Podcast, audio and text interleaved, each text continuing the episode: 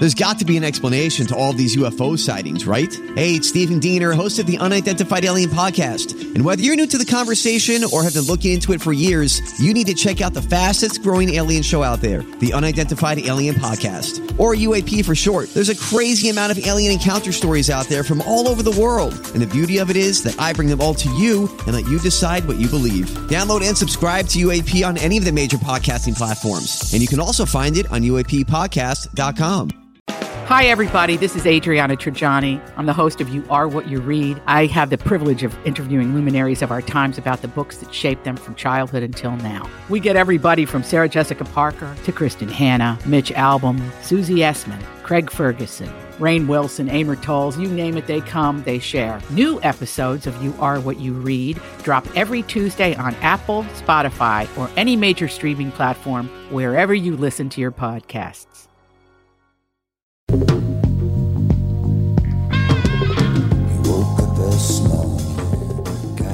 Tom Barnard Show with co-host Catherine Brandt. Andy Brandt Barnard. Mike Molina. And the newly announced grandfather, Rafael Basham MD, the Hackmaster. Magnificent, I think. We'll be right back. Kick things off. Tom Barnard Show. Michael Bryant, Bradshaw and Bryant. What's the latest? Well, basically, we're trying to represent people who have been hurt, then talk to them before they talk to an adjuster. Uh, one of the key points is to make sure you know what your rights are before you start talking to the insurance company and they start asking you questions or they try to settle your case early and cheap. Well, what's interesting to me is, you know, a lot of people have fear of attorneys. It makes them very uncomfortable. They get nervous about it. What should I do?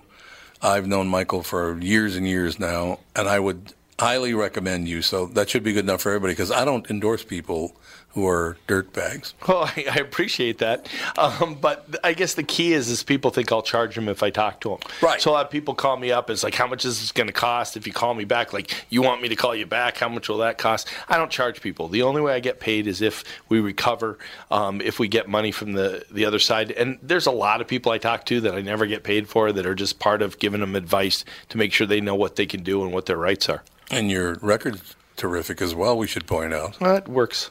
It's been good. it's been good, ladies and It's gentlemen. been good. And how do they contact you? And uh, e- either through our website, which is minnesotapersonalinjury.com, minnesotapersonalinjury.com, or at 800 770 7008. Michael Bryant, Bradshaw, and Bryant. Walser Automotive continues to grow. They think it's because of their upfront pricing, no haggle or hassle sales experience, and working with one person from start to finish. I think we all know it's because of the loyal podcast listeners. I've said it a million times before. I won't endorse a company that I don't believe in, and Walser's no exception. I've bought several cars from them, as has my family. I know what you're thinking. Tommy got some special deal. Well, the truth is, we paid the Walser best price just like everyone else. Walser will sell about 35,000 cars this year, and you can't do that if your prices aren't great. Do yourself a favor. When it's time to shop for a new or used car, go to walser.com and give them a shot. You won't be sorry. Walser Automotive Group, walser.com. My old lady for friendly word. Up phone, dropped it on the floor.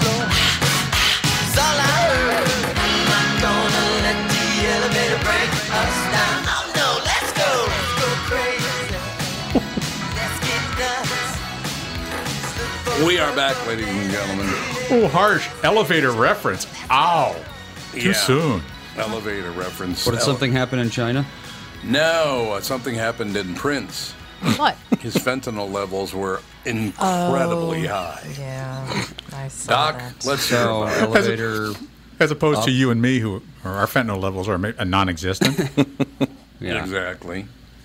Well, fentanyl levels are basically like you know, they're either zero or dead. That's it. Oh, no. Unless you're an anesthesiologist, those are the two options. I heard that they're going to demand that dentists don't even give it out anymore. Why would dentists need Give to give out fentanyl. fentanyl? They're giving Yeah, out that's- I fentanyl. guess They're That's giving- too much. Maybe for uh, oral surgery or something. I've had, I've had many root canals, and usually they don't give me anything. They just say, "Deal with it." Oh, well, the what fent- kind of dentist? Right. It's true. yeah, fentanyl is. You, they can, you can prescribe it as a fentanyl patch, but Yeah. but that is so unusual. That that's for uh, Yeah. terminally ill patients that you want to give them some relief from bone pain or some such thing like that. But The only thing I fa- could think of would be uh, patients with like liver damage. You wouldn't want to give them Vicodin. yeah, or well, you But you that's can- pretty you, rare. You can give them oxycodone plain without the Tylenol. So Yeah. you, you can give them the narcotic, but it's just fentanyl. Is, you know, I don't see that they ain't getting it prescribed unless they're getting patches. Someone's prescribing a thousand patches, and I would think that Uh-huh. there would be some red flag if you're prescribing fentanyl patches. I mean, that's just it's a weird drug. I've used them in the past, and I stopped because of the risks. Gee, so stupid. I would agree with. Now, I I have a question for you, Doc. How do they know because of such high fentanyl levels that it was an accident or if it was a suicide? They don't. You don't. You don't. Poor guy. Yeah, how would you know? Who knows? And no one's done. You no never no one's really going to know. know. You know, I don't. I Well, don't think. probably from the location of the body, though. I mean, would he have left himself in an elevator? Well, he could. Probably. He could I don't know. left himself in an elevator. Who knows? Well, what he could have done was taken it and uh, been like, "Oh, I survived." So he got up and you know went somewhere, and then uh, it kicked in. Yeah. Wouldn't he- it be pretty common for someone who is taking a, just a ton of drugs like that that they just would be kind of high and maybe just add a couple because they're What's the problem? Is they add a couple, they don't Yeah. feel anything, so they add a couple more. But then it turns out it was just a delayed response. right. And So then it could be there you go. accidental ODs It's all the time. no, I'm guessing. no different than uh, edible uh, marijuana. You know, you uh, have one and say, "Oh, and nothing happened." You have another one. Oh, geez, nothing's happening here. Then you know, you get into the fourth one. all of a sudden, you're catatonic. You're you know locked in your head. You Mm. can't get out because you've had too much. And that's uh, Andy. You're right. That's exactly right. Oh, I didn't. I don't feel. I don't feel high. I don't get the high, man. I don't get my high. So they keep at it, and then it's all of a sudden, oh, geez, I'm not breathing. Oh, it's, it's it's a that's horrible, horrible thing, and that's exactly right. He, he got too much, or if it was, a, su- suppose so he says, "I'm ending this. I'm out of here." You know, he, he, he takes a bunch of this stuff, thinking he's going to die, and he goes, "Hey, wait, whoa, whoa, whoa, whoa, whoa, whoa! I changed my mind. I like the high. I changed my mind. He's trying to get away, get to the phone. Who knows? Yeah, maybe. Um, At that point, ironically, the only thing that could have saved him would be something like cocaine. but Well, he probably didn't know that. You have to have an emergency vial. You know, well, the reason I asked that question is uh, insurance companies. I mean, if he had life insurance, how would the insurance company know if they should pay out or not? I think with Prince, that kind of money is irrelevant. No, but I mean for for for anybody. Yeah. How do they if they can't tell if you killed yourself or it was an accident? Where does that put the insurance company as far as life insurance is concerned? yeah. I think a lot of life insurance companies say if you are a drug addict, then the contract is invalid or something like that. Oh, really? It's like, you know, going out of your way to do something that you think is going to kill you, they're going to say, well, then he obviously was going to die, you know, hmm. by, by his own volition, so the contract isn't valid because it's supposed to be for accidental death. Mm-hmm. but if you drink too much, Yeah, I mean, you, it- you go 120 miles an hour down the freeway, you wreck your car. It's similar Yeah. kind of res- uh, personal responsibility, and the personal responsibility piece I think is interesting. Yeah. Yeah, well, that's what I want to know. I mean, how, so so basically, do insurance companies spend most of their time fighting these uh, life insurance cases because who the hell knows if you were being irresponsible? I, I, I have heard from other people, and the reason I even brought this up is I've heard from other people that after a certain time lapse, after you bought the life insurance, let's say a year or two or five years pass, all of a sudden they have to pay out no matter what happens because of the fact that you you're not going to buy life insurance five years and five years later go oh finally five years up so I can kill myself. Yeah, I mean you're not going to do that, Right. right? that's right. I, I'm sure they assign a, an investigator to Yeah. each case to try to determine whether or not it is. No, I and mean, some of it's got to be pretty hard to figure out, though.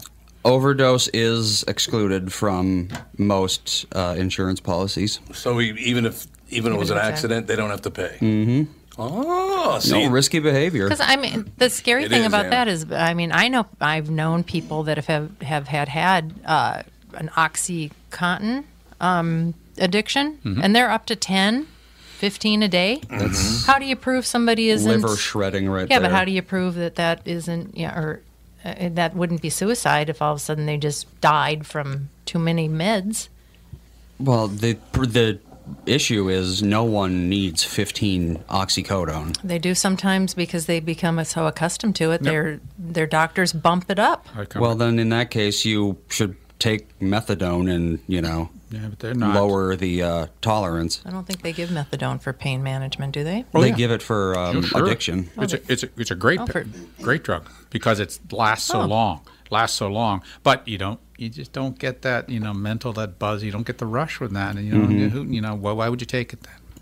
That's the problem. But I mean, if you addiction. have a record of your doctor giving you a ton of meds and knowing that you're taking a ton of them, then I guess they can't say that you're. But the policies are just going to say if you take more than X of some drug a day, then it's void. That's just what they do. Yeah, yeah. Well, that would make sense because I was one. I was wondering with that kind of liability for a life insurance the size of one that Prince would, or maybe Yeah. he had so much money he didn't have any life insurance because he didn't yeah. need it. What kind of policy is going to matter when you already have that much? Yeah, that's true. So he probably didn't even have life insurance. I don't know. What What do I know? That's all I'd say. God, uh, we're talking to somebody. I can't remember who it was now, but they were they were taking something like 82 pills a day, oh my god! and most of them were painkillers. I, it was 82 a day. Well, I know they Brett Butler getting at, on- at one point said I think she was up to twenty or thirty a day of Vicodin. Yeah, right. Yeah, and I think this was Vicodin as well. Yeah. Do you ever poop? yeah, would you ever poop? That's true. That's a good question. That's the big Forget question. forget the liver and kidney functions. Catherine's just worried Yeah. about the poop schedule. Well, you're not going to go. I just I don't understand most of the drug addictions. I, I had to walk myself through that as a teenager. I was like, all right, what are the pros and cons of these deals? Oh, hallucinations. I mm. might see snakes and spiders crawling out of my skin. Call me out. I have no mm-hmm. interest in that drug. Oh, this one can make your heart explode. I think I'll leave that one alone too. It just doesn't. Right, I don't. I don't get it. And and the whole. I've had oxy and I've had Vicodin for injuries throughout my entire life, but I never understood the addiction or the high to it. It it and that's that, that's the that's the screwy thing about all drugs and all chemicals is that everybody can have a different experience with Right. them. Some people will take them and say, uh, no, well, for instance, uh, the incidence of cocaine addiction, say, for people who use cocaine once, might be, I'm guessing, 50%. And there's another 50% take it once or twice and go, do uh, this, I'm not going to bother with this, it's not worth it or they may recreationally use it one, you know, once a year or two, twice a year. They might use it. Other people they use it once and my God, this is the best thing I've ever had. I'm I'm after the, I'm all over this like a cheap suit, and that's the way it is. I mean, I, I had an experience with uh, taking legal methamphetamines once when I was in uh, medical school. And I took them. I took them to drive someplace, and I got there. I was disappointed. I had to stop driving. I go, wait a second, whoa, this is serious stuff. I got to stay away from this because it, it, did- there was this sort of element of feeling good or euphoria, and that euphoria is what people want, and that's why so many entertainers Right. get euphoric. They get euphoric by acting, performing, and then they try. They're trying to find that euphoria again when they're not working that's where they run into problems because they never find it. And that's why this is a drug addiction. Yeah, that would make total sense. I'm very, very lucky in that painkillers make me vomit. Yeah, they make me sick. Why? Why would that happen? Oh, you just you I just literally sensitive. throw up if I take painkillers. your chemotactic zone in your brain is sensitive to them, and it, it locks in there. And uh, this is coming out. This is not good stuff. And they puke it. You puke it right up. Oh, I, that's the worst thing with, for narcotics. So Well, it's kind of a good thing for narcotics because I don't, I wouldn't Yeah. take them because they're going to just throw up Yeah, anyway. Me too. I what's the do point? It. Well, you're supposed Yeah, to take the them with food and milk, it? Tom. Some of them that'll help uh, ease the issues. So give it a try again. I'll Food send and you out milk. some of my illegal Vicodin I just bought. I mean, Sure. uh, Absolutely. how do you get that There's much a- Vicodin? How do you get Right. where you're where you're at an Right. addiction of twenty to thirty a day? You Really good question. That's why You're- there's so many pain clinics that are being shut down all over the well, United there- States. There's a lot of doc. There are some docs. It's sad to say that that's how they make a living. Oh, you want to need? Oh, here's your prescription, and then every month they come in for their prescription. You go to four or five, five, four or five docs like that, and everybody knows who's doing it or who would do it for you. Right. You go to once a month or once every week. You go to a different person and get a different prescription. You go here to Walgreens, and you go to CVS, and you go to Target, then you go to uh, Lund's, uh, whatever. You're you're filling these things in multiple s- stops. But the reality is, is that that's tracked. I had to, I had to sign up for some state uh, tracking uh, system. So if someone's writing that much Vicodin to the same person over and over and over again, there should be some sort of inquiry. Say, hey, Jim, uh, Right. well, why is Jane getting so many of these Vicodin? Oh, well, because of this. Okay, well, that makes sense. They should have some sort of reporting, some sort of hassle associated with chronic prescription of these drugs, and then you buy them on the street. Mm-hmm. Otherwise, you buy them on the street because they fall off the back of a truck. Yeah, you watch these uh, medical dramas. We we like to watch The Good Doctor. We enjoy that show, and every you know, just the last episode was you know they found out that somebody had a was scamming for for pain meds um, because it was in the record, and it's like, well, I don't know, maybe hospitals have that information. I'm not sure. Yeah, well, Oral. you, you, see, you see it all the time in the emergency room. People will come in and they'll say, say, hey, I got this back pain. And, and people, they've been in before and they have a record of it. But rather than spending, you know, $5,000 to work up this chronic back pain in the ER, they just give them the narcotics and send them out the door. Uh, Here's an amazing thing. I don't know if it's on uh, Netflix or on Amazon. I think it's on Amazon. Uh, could be Netflix though. It's called "Take Your Pills." It's a documentary Yeah. about college kids all throughout. I get certainly America and I think the world that they get so much Adderall, so Yep. m- huge piles of Adderall that they post on Twitter and Facebook that they have Adderall for sale, not realizing Nice parents. yeah, not realizing that they're dealing drugs openly. They don't even realize they they want to sell some of their extra Adderall, so they just post it on Twitter or Facebook. College students aren't the brightest. Can you believe that, though? No. Yeah, I've got like 30 Adderall to sell. What? What's wrong with you? at least the at least at least uh, the illegitimate drug sellers have enough sense not to do that. Not to post it, yes, on Instagram. Instagram, What the yeah. hell are you thinking? A lot of students use it for s- for studying. That's what they said. Yeah, they said it, it's an. Yeah, a lot of it's uh, very popular in the um, competitive gaming industry too, because it heightens your reflexes and that kind of thing. Oh, keep So they're all of those. It's like you know Ralph's how every precious right everyone in everyone in sports is on steroids. Well, everyone in competitive gaming is on Adderall. That's it. That's a sweeping generalization. Uh, I don't know. I can attest to it though, a personal experience. Like Ralph, I used Adderall once in college, and that was enough. It was uh, wow. That was it? Yep. Why? Uh, because did I wrote my term up? paper in like 90 minutes, and it was an extended release pill. So Yeah, yeah, that's right. That made it worse because it was like two days of just staying up, not having anything to do. Two days. Oh yeah. Oh, God. Yep. Yeah, Adderall sounds. Yeah, I don't know. I, I, I took good. it. I drove somewhere. I got to where I was going. I was angry that I had to get out of my car and stop driving because I wasn't getting that stimulus and things like that. It is a, it's a, it is a, it is not a, it's a bad, bad Yeah. drug. Yep. Oof. I had nothing to do. I started cleaning people's rooms in my fraternity. I was just like, You did. yep. Oh, Give that guy more do. Adderall. Right. I'm bringing some Adderall. he'll uh, cook, too. br- bringing some Adderall brownies for Mike next week, and then driving them to my place. So why would why would doctors prescribe all that Adderall to college kids? Money, Easy money. easy Yeah. money. You know, That's oh, you have this problem. That's Yeah. terrible. But they should they should follow it, and the FDA has the, op- the opportunity, and state organizations have the opportunity. The state pharmacy can fix that problem. They choose not to. I agree. Interesting. You're 100% right. They choose not to do it, and that's why it doesn't get done. Terrible. And we'll be right back. Tom Barnard Show. I'm Brad Huckle, president of North American Banking Company. Ask one of our bankers what they love about business banking. They always say the relationship with the client. Case in point, True North Oral Surgery and Implants is a longtime customer with a growing practice. Their banker, Julie Marshall, knows the ins and outs of what they do. So when they need working capital, an equipment loan, or funds for expansion, they call Julie. Are you looking for a banker you can count on? Give us a call. This is Tom. Why not bank with my banker, North American Banking Company? A better banking experience. Member FDIC, an equal housing lender.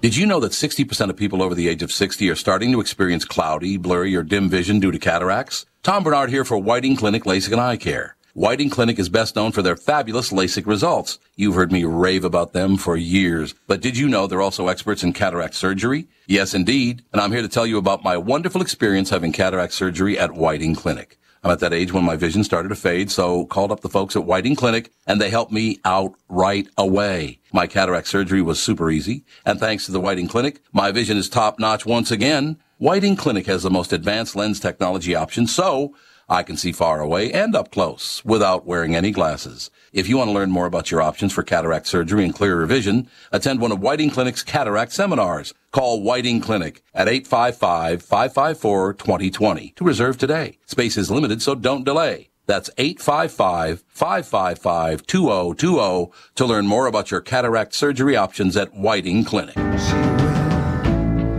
Suffer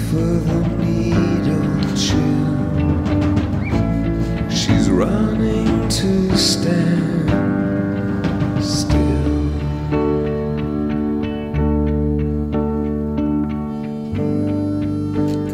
Oh, somebody's all sensitive today.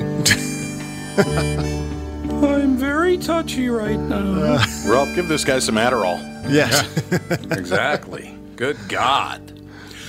One might think Eagles of death metal frontman Jesse Hughes, who famously survived the 2015 attack on the Bataclan oh, uh, in uh, Paris, would be a champion of the Parkland kids. One would be very wrong. The Guardian reports Hughes, who previously argued that France's tighter gun control laws didn't get in the way of the deaths of 89 concert goers, he took to Instagram to comment on why do so many people call me during the show? I just don't understand. just don't call me when I'm on the air. Yeah. That would be really nice if you didn't. Uh, in any case, one would be very wrong. The Guardian reports uh, Hughes, who previously argued that France's tighter gun control laws didn't get in the way of the deaths of 89 concertgoers, took to Instagram to comment on the March for Our Lives protest. It notes three of his posts have since been taken down, but this one remains. A cartoon drawing of a woman saying, I turned in my gun to do my part in ending violence. A man replies that uh, he cut his genitals off to stop rape.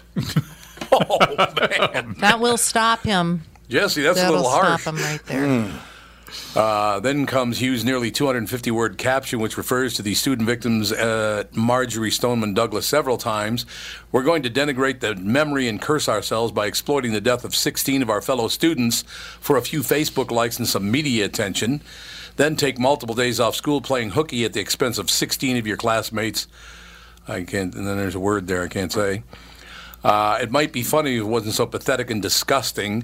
As a survivor of a mass shooting, I can tell you from firsthand experience that all you protesting and taking days off from school insult the memory of those who were killed.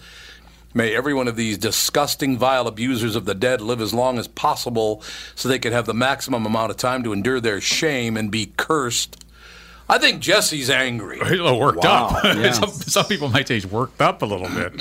Whoa. Just a little worked up, man.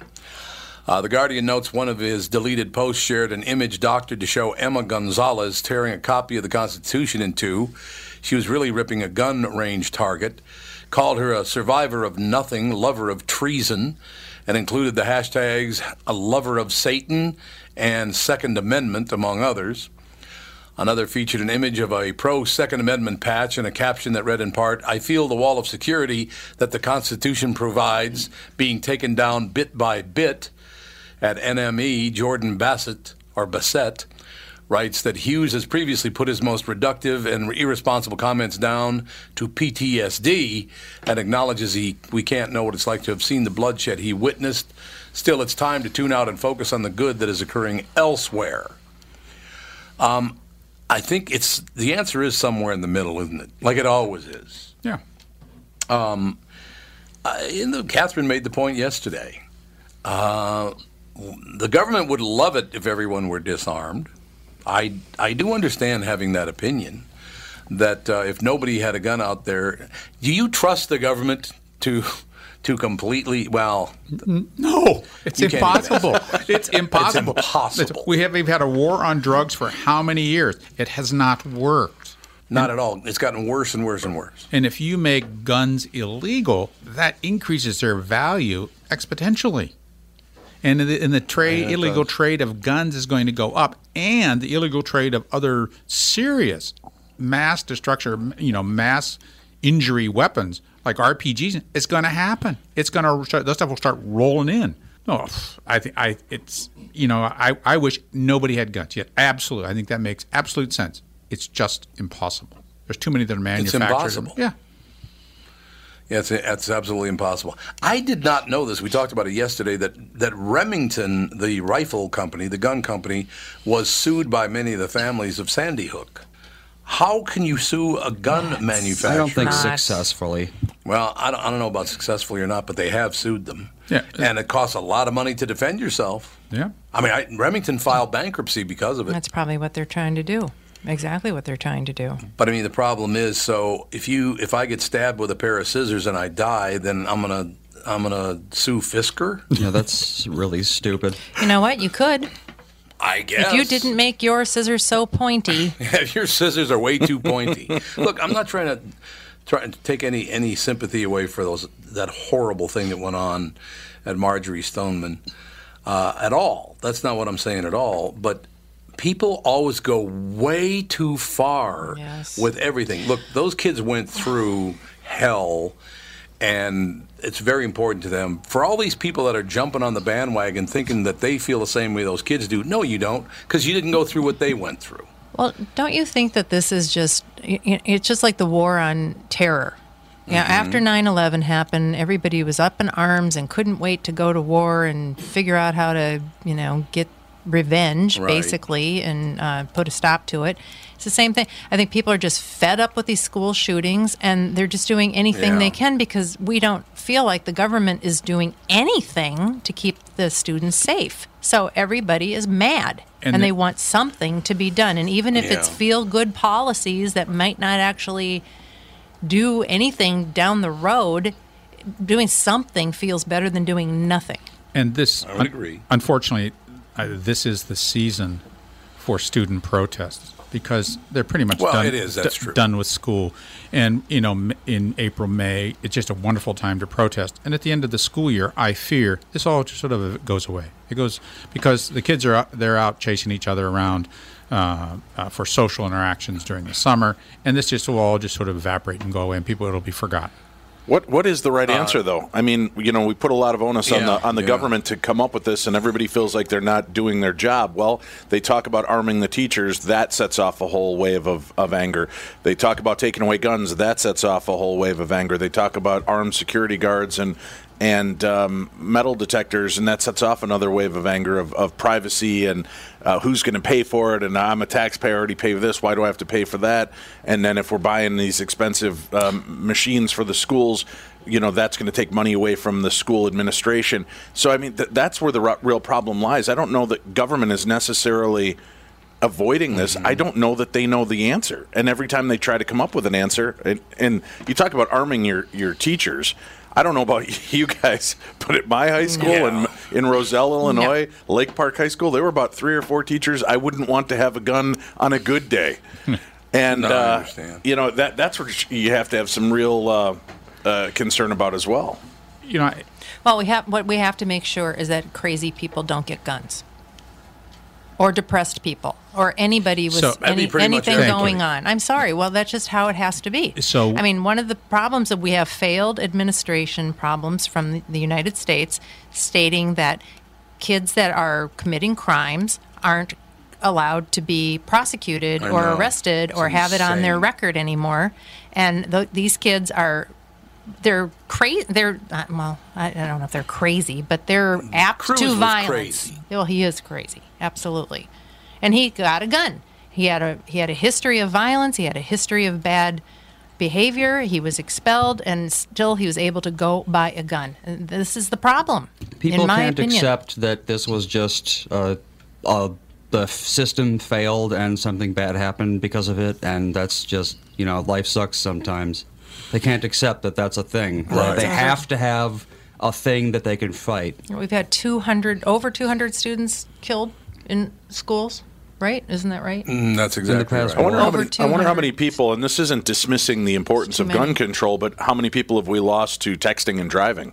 oh, there you go. Right? Yeah, I that's mean, the thing. you know, Public, I, mean, mass shootings over the years barely even register in terms of like unfair death. I guess you could I know, call but it. But this is this is like a it's like a social contract. You send you, you're supposed to educate your kids. You're supposed to be able to send your kids to school mm-hmm. and expect them to return home at the end of the day. And they, you're supposed they're supposed to be safe in safe keeping. And Catherine, you Catherine, could say the same thing about driving, though. That's right. Drunk Thank you, driving Andy. kills Thank you. hundreds No. of times more There's- than any no. gun violence. There's no there's no contract saying that you, No, when this- you get behind a your your car. there is a moral you're contract. the going social to keep contract arrive there is that alive. when you drive your car, the person that's coming towards you is not supposed to be drunk and, and hit you head on. That's the social contract and trust that you enter in there. So there are many social but it's contracts. way more risky.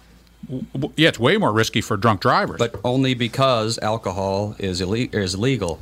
Well, If we made alcohol Ill- illegal, technically speaking, if we're talking about guns versus alcohol, many, many more uh, accidental deaths would be prevented. Mothers Against Drunk Driving have, have said for uh, decades, let's stop allowing people to get behind the wheel drunk. Let's just stop that. Well, but so why is society? They don't really care about that, but they care about this thing that affects one one hundredth of the people. Because I here, think here's people why. do care about it. When a car accident happens from a drunk driver, it usually takes um, the effect on one or, or a few people.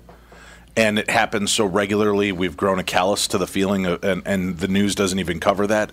But when the gun Yeah. goes off, right? I mean, you're going in and you're killing a bunch of innocent children.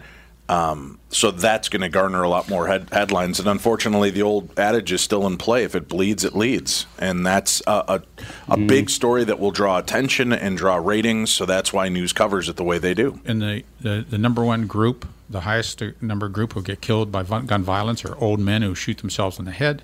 The second group are um, kids like in South Chicago who really need social programs to help them get beyond Yeah. the problems there, and they're, they're sen- and I really think a sense of desperation. So you need psychiatric care for the old guys, and you need uh, good social programs in these in these areas where children are at risk for gun violence, and no one wants to address that. No one wants to do anything about it. Way more kids are killed in Ch- Chicago than in these school shootings every year. Well, and I wonder, you know, here, here's another a lot tragedy. of people do care, but what do you do? You've got you've got all these veterans that are like you're mentioning, Ralph. A lot of uh, elder uh, veterans that are committing suicide because they feel hopeless and lost. They're not even being taken care of by their government for the mental issues that they're dealing Right. with, and they served our country, which is a travesty that that they're so overlooked by things like this. I I personally feel it's because we live in this you know age where anybody has any sort of problem, you just throw a pill at them. You just keep throwing pills down their gullets and hope that that's going to take care of them. That talk therapy is a thing of the past. You can't force someone to go to talk therapy. Is the thing. Well, it helps a lot of people much more than just taking pills. No, but most people would think I'm not going to go there. I'm not crazy. They're crazy. Thank and you. There Well, if you they're go. willing to take a pill, No, no, that's a point. They're not. That's the that is a huge part of Oh psychiatric. yeah, they don't take the pills either. Yeah, it is uh, patient compliance is a huge problem, and Right. that's and that's what we don't want to do anything about. That's why putting people in controlled environments where you have control and make certainly that they're compliant in a variety of ways and where they're safe is important. But we've taken that away. President Reagan said that we can't have people locked up like this. Personal freedoms trump uh, public safety, and that's kind of what you're seeing coming out now. Uh, well, it- don't you think that if Reagan hadn't hadn't done it, the ACLU would have eventually? it would have happened. yeah. They, they may have, but not so. That's fine. So there's unintended consequences of this issue. So you're having the gun violence, you have the huge homeless problem, which many of those are psychiatric issues, and no one wants to try to help people. And let's try to cure or help some of these things so we reduce the incidence of this. You, you know. You know, you have- people that really have terrible psychiatric problems that are being victimized out on the street, and no one really cares. I'll step over them. Oh, I don't care about that. I don't care about these kids in South Chicago. And you know, you know maybe it's because it's color. Maybe it is. Maybe it's because these all these kids in South Chicago are all black. No one really cares. It's a horrible thing. Maybe it's just the fact that what can we do, Ralph? I mean, you know, a lot of people are struggling just to get by on their own. What do I do to help the homeless crisis? I'm doing what I can do just to keep the roof over my head Right. and food in my kids' That's right. So it you know it's the idea is that no, um, I'm, I'm terribly and I'm I, I am I'm so disillusioned with any kind of social programs or anything because no one wants to do anything to try to change anything. Everybody's afraid they're not going to get elected next time. Hey, take a ch- take a chance. Okay, you don't get elected. Oh, you made the wrong decision. Well, we make wrong decisions sometimes. Be a big boy. You're still going to get your health care forever, and don't worry about that. No, I, don't get me started. Get me started. Done. Don't get me started. I, I'm, I'm so I'm so fed up. The, the, the politicians have done nothing for so many things for so many years. There's been no meaningful energy policy in the United true. States for 50 years. There's there's no action on whether it's gun control, any kind of social control, meaningful social programs. You know, no. Uh, what, what, what are we? Oh, oh, we're in Afghanistan. We got this booger on our finger called Afghanistan. We can't get out of that place. Oh, uh, it's just a mess. Wow, you sure you're not What do you Sicilian really there, think? Ralph? Yeah, well, you know, it's going to be. uh, These are all very, very interesting points. No question about it. I, I, I have a question for everyone. To uh, I, I want to ask you at the beginning of the next segment because I there's another culprit in all of this that I want to bring up. It's, it's not a living culprit. Well, in a way, it kind of is, I guess. But we will be right back in just a couple of seconds. I want to ask you all a question to kick off uh, part three of this hour, right after this Tom Barnard show. Just like all of you, I had been hearing about My Pillow and was skeptical that it was as great as everyone says. Well, I received my first My Pillow and I love it. It's very comfortable, stays in that same exact position all night. Fantastic. Mike Lindell, the inventor of My Pillow, has a very special offer for Tom Barnard Show listeners. My Pillow is offering more than 50% off his four-pack special, which includes two premium My Pillows and two Go Anywhere pillows. If you're looking for a great night's sleep, now is the perfect time to get your first My Pillow. If you already know how great the My Pillow is, why not give them to everyone you know? Call 800-516-5146, use promo code TOM, or go to mypillow.com. But make sure you use promo code TOM. Call 800-516-5146 and use promo code TOM. That's 800-516-5146, promo code TOM. This is Tom, and I want to tell you a story about camping. A guy named Tim, his back pain, and his angry wife. You see, Tim went camping with his family, but he aggravated his recurring back problem a couple of days before when he was golfing with his buddies. His wife had to set up the campsite and do all the heavy lifting, and Tim couldn't do a whole lot with the two kids. Tim was not a happy camper and neither was his wife. The following Monday, Tim's wife got him an appointment at Hopkins Health and Wellness Center, a DMR method clinic. Their team of physical therapists and chiropractors figured out what was really wrong with his back, quickly got him out of pain, and taught him how to keep it from coming back. And what did Tim say was the biggest benefit of finally handling his back problem? Happy wife, happy life. DMR clinics are a group of physical therapists, chiropractors, and allied medical spine specialists that can help you feel better fast. They have a 96% success rate. It's covered by insurance and you don't need a referral. They have convenient locations in Hopkins, Woodbury, Rogers, and Blaine. For a free consultation, go to dmrmethod.com. That's dmrmethod.com. Jackie is just speeding away. Thought she was James Dean for a day. Then I guess she had to crash. Valium would have helped that patch. She said, Hey, babe, take a walk on the wild side. I said, Hey, honey, take a walk on the wild side. And the colored girls say, Do, do, do, do, do, do, do, do. I just love the fact that they still play that song on the radio because Lou Reed says, and the, and the colored girls say. That's amazing. Uh, Kristen joins us. She just apparently ran on and on in her interview. Way to go! I'm busy. Okay, we It's a crazy day. we uh, in the first two segments of this hour we're talking about uh, uh, the Eagles of death metal uh, leader talking about uh, the kids at, at Marjory Stoneman. It's been a pretty heavy subject, talking about gun control, talking about this, that, and the other. We're talking about a lot of different things Opioid addiction. opioid addiction. So um, I had a question to kick off this uh, this segment. So Kristen, I'd like to hear your opinion on it as well. Um, we talked about controlling drugs. We talked about controlling guns. We talked about government programs that just don't work. We talked about all these different things. Do you think that, and I'm, this is for everybody, do you think that human beings are all smart enough and stable enough to be on the internet, particularly on social media? Do you think they're smart enough to do that? Do you think they're. uh, No, that it happened too fast. It No, happened I mean that's too a, that's a hard no. There's plenty of people that should stay away from social media because they don't have that filter Mm-hmm. of you know what, step back from the keyboard. I'm really angry and upset. This is a really bad idea to tweet this, and this is why Mhm. people lose their jobs Yes, absolutely. all the time. See, so that's what I'm kind of wondering how. I think Fawn is going to be the first generation who uh, naturally evolved to handle the internet. Yeah, that's probably true. Because it, yeah, it's been there their whole lives. So what I'm wondering is, do they get the, the, the people? Look, I'm sorry, but it's a fact. Uh, Dr. Basham can back me up on this. Two thirds of the people on Earth cannot think beyond the level of a 12 year old. That's a fact. Uh, people can argue it all they want. Then let's throw in the instability part of it. I don't know those numbers, uh, Dr. Basham. Do you happen to know? No, I don't. Uh, the the percentage of people who are not mentally stable.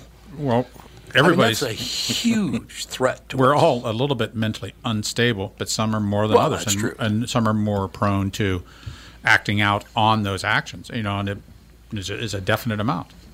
But I don't know what those Psychiatrists are numbers would also very wary of declaring someone mentally unstable nowadays. They are. That's very true. But I have seen things on. I don't uh, actually uh, Thursday. It'll be five years since I stopped drinking, and five years since I stopped going on the internet. so there, there, you, there you go. Is there a correlation? Mm, I- Yes. If I were still drinking, and this is a true, Yes. This is a true story. If I were still drinking, and I saw some of the things that that I see sent to me by listeners that were posted on Twitter or Instagram or Facebook or whatever, and I was still drinking, I I would lose it. I really would. Some of the people saying things about people they don't even. If I don't like you, I'm going to attack your husband, your children, your grandchildren. I'm going to attack everybody I possibly can to hurt you as much as I possibly can. Why do people feel that's okay to do on social media? It's driving people insane. Why do they want to do it? Ah, why do they want to do it? And exactly. Why do people I don't into understand why they like say something negative and purposely tag the person. I'm like, if you need to say something negative, just write their name in. You don't have to tag them. They will purposely tag. It's so rude. I agree. What were you saying, doc- Doctor? Well, why do you give them people the power? You know, okay, you Yeah. said that. No, knock yourself out. I mean, it, so much of this stuff is Yeah, inane. no, you're right. You, you, you, you're you're being upset by something that is, you know, someone who is, you know, someone could be chemically altered when they're doing it. They could be drunk. They could be high. They, Yes. God knows what. So, Absolutely. But but here's what I'm saying: if you're mentally unstable and you're seeing that on on social media, it could push you over the edge. Yeah. You know, see, this is what I just I think for once in my life I agree with China. The internet is not for everybody. you know, I'm sorry, but China might have the right uh, the right call on that one. No, you can't go on the internet. Sorry. thank you, Xi Jinping. Yeah. Xi Jinping. Xi Jinping. Thanks, man.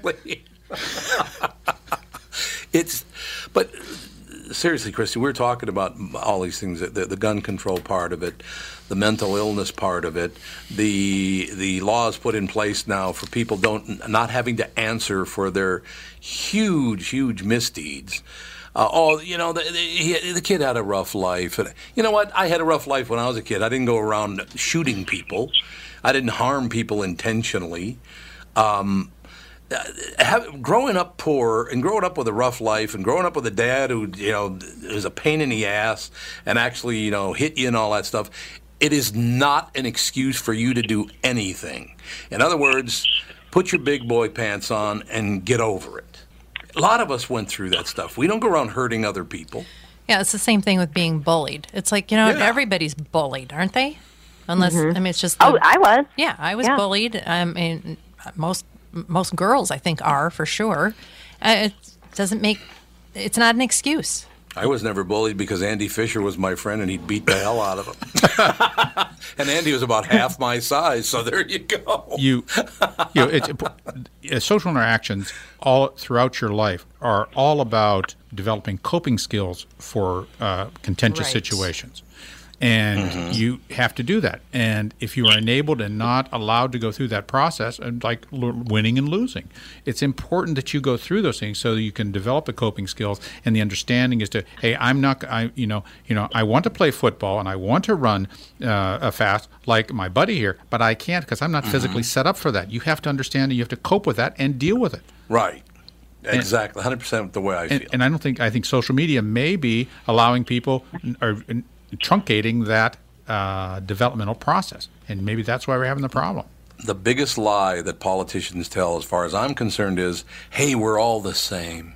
No, we're not. We're not even close to being all the same. Stop lying to people and tell, oh, we're all the same. We're all alike. We're all in this together. No, we're not. Well, in some ways, we are. No, we're not. Sure, we are. We all need certain things. Well, we all need certain things. It doesn't mean we'll, we'll do what it takes to get them, like work, do things like that. Well, some people are willing to steal to get them. People right now, I, I, and, and I, you know, Ralph, you and I are around the same age. Yeah. Uh, have you ever seen people so needy in your life No. as they are now? Everything is your fault. Nothing is my fault. You always you make me feel unsafe and uncomfortable. This is you. It's your fault. It's not my fault how I feel. You know why? It's because we gave soccer trophies for losing. Yes, it is. I'm You're telling right. you, you're right. Super You're right. true. I You're totally right. believe it. You're 100% Well, once right. again- I will say the. Oh, go ahead. Uh, well, you're not developing coping skills Right. as a child. That's that's the developmental way to learn is to lose and have your feelings hurt and understand that you can have hurt feelings today and they can go away and you can figure out how to be happy even when you're sad. It's just something you have to do. And no one wants to accept the fact that that uh, liberal idea was unacceptable. There's plenty of conservative ideas which have been unacceptable too, and we no one wants to ferret those things out and admit it. Yeah, that was a bad thing. correct. It doesn't work. Just try something else. You know, just No, you know, see, ju- he- he- just like the absolute uh, you know rock solid thing about gun control. That's no, that's not working. So we have to have some sort of a compromise, some sort of softening of, of, of opinions and debate, and try to talk about these and figure something out. All right, so I'm going to read a quote, and then you all get to guess whose quote it is. All right? You ready? Yeah. 85% of people on the planet are dumber than dog shit. I think I said said that. Tom Barnard said that. Oh, No. two two good guesses so far. Hillary Any Clinton? guesses? no, not Whoa. Hillary Clinton. Sean Penn. Ooh, you know, did you see him last night Yes. on the? Uh, Oh, man. Show? Oh my God, Sean, you better you better get some rest. Uh, Uh, I can tell you. You re- you want to know who said 85% of the people on the planet are dumber than dog shit? Yeah.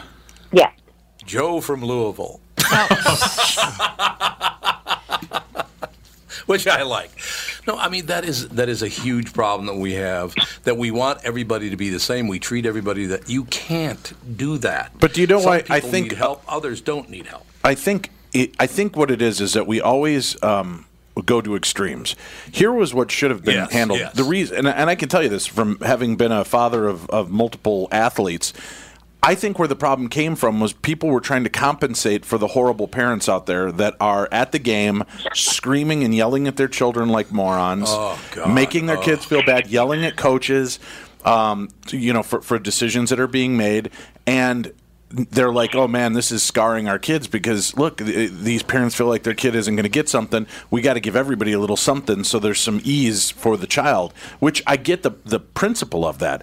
But then we're not teaching the children that life is full of wins and losses and it's how you respond to the losses it's the loss doesn't define who you are it's getting back up dusting yourself off and getting back into the batter's box to take another swing that's what defines you and we don't we don't teach that what we just do is we try to teach hey you know it's okay we're all okay and it's okay to lose Yep. and it's not No, okay to lose. right. It, it's really not. I mean, you, you you win a lot from losing because you learn what you did wrong. That's good. Right. But but you shouldn't be just training people that it's okay to lose. You have to have that strive and that determination to get back into the game and try it again. And and we're not teaching that there's any consequences for the actions of anybody anymore. No, you're 100% right. You're 100% right about that. I, I just, uh, I love to tell a story of Herbie Brooks' father, and David Brooks still tells the story.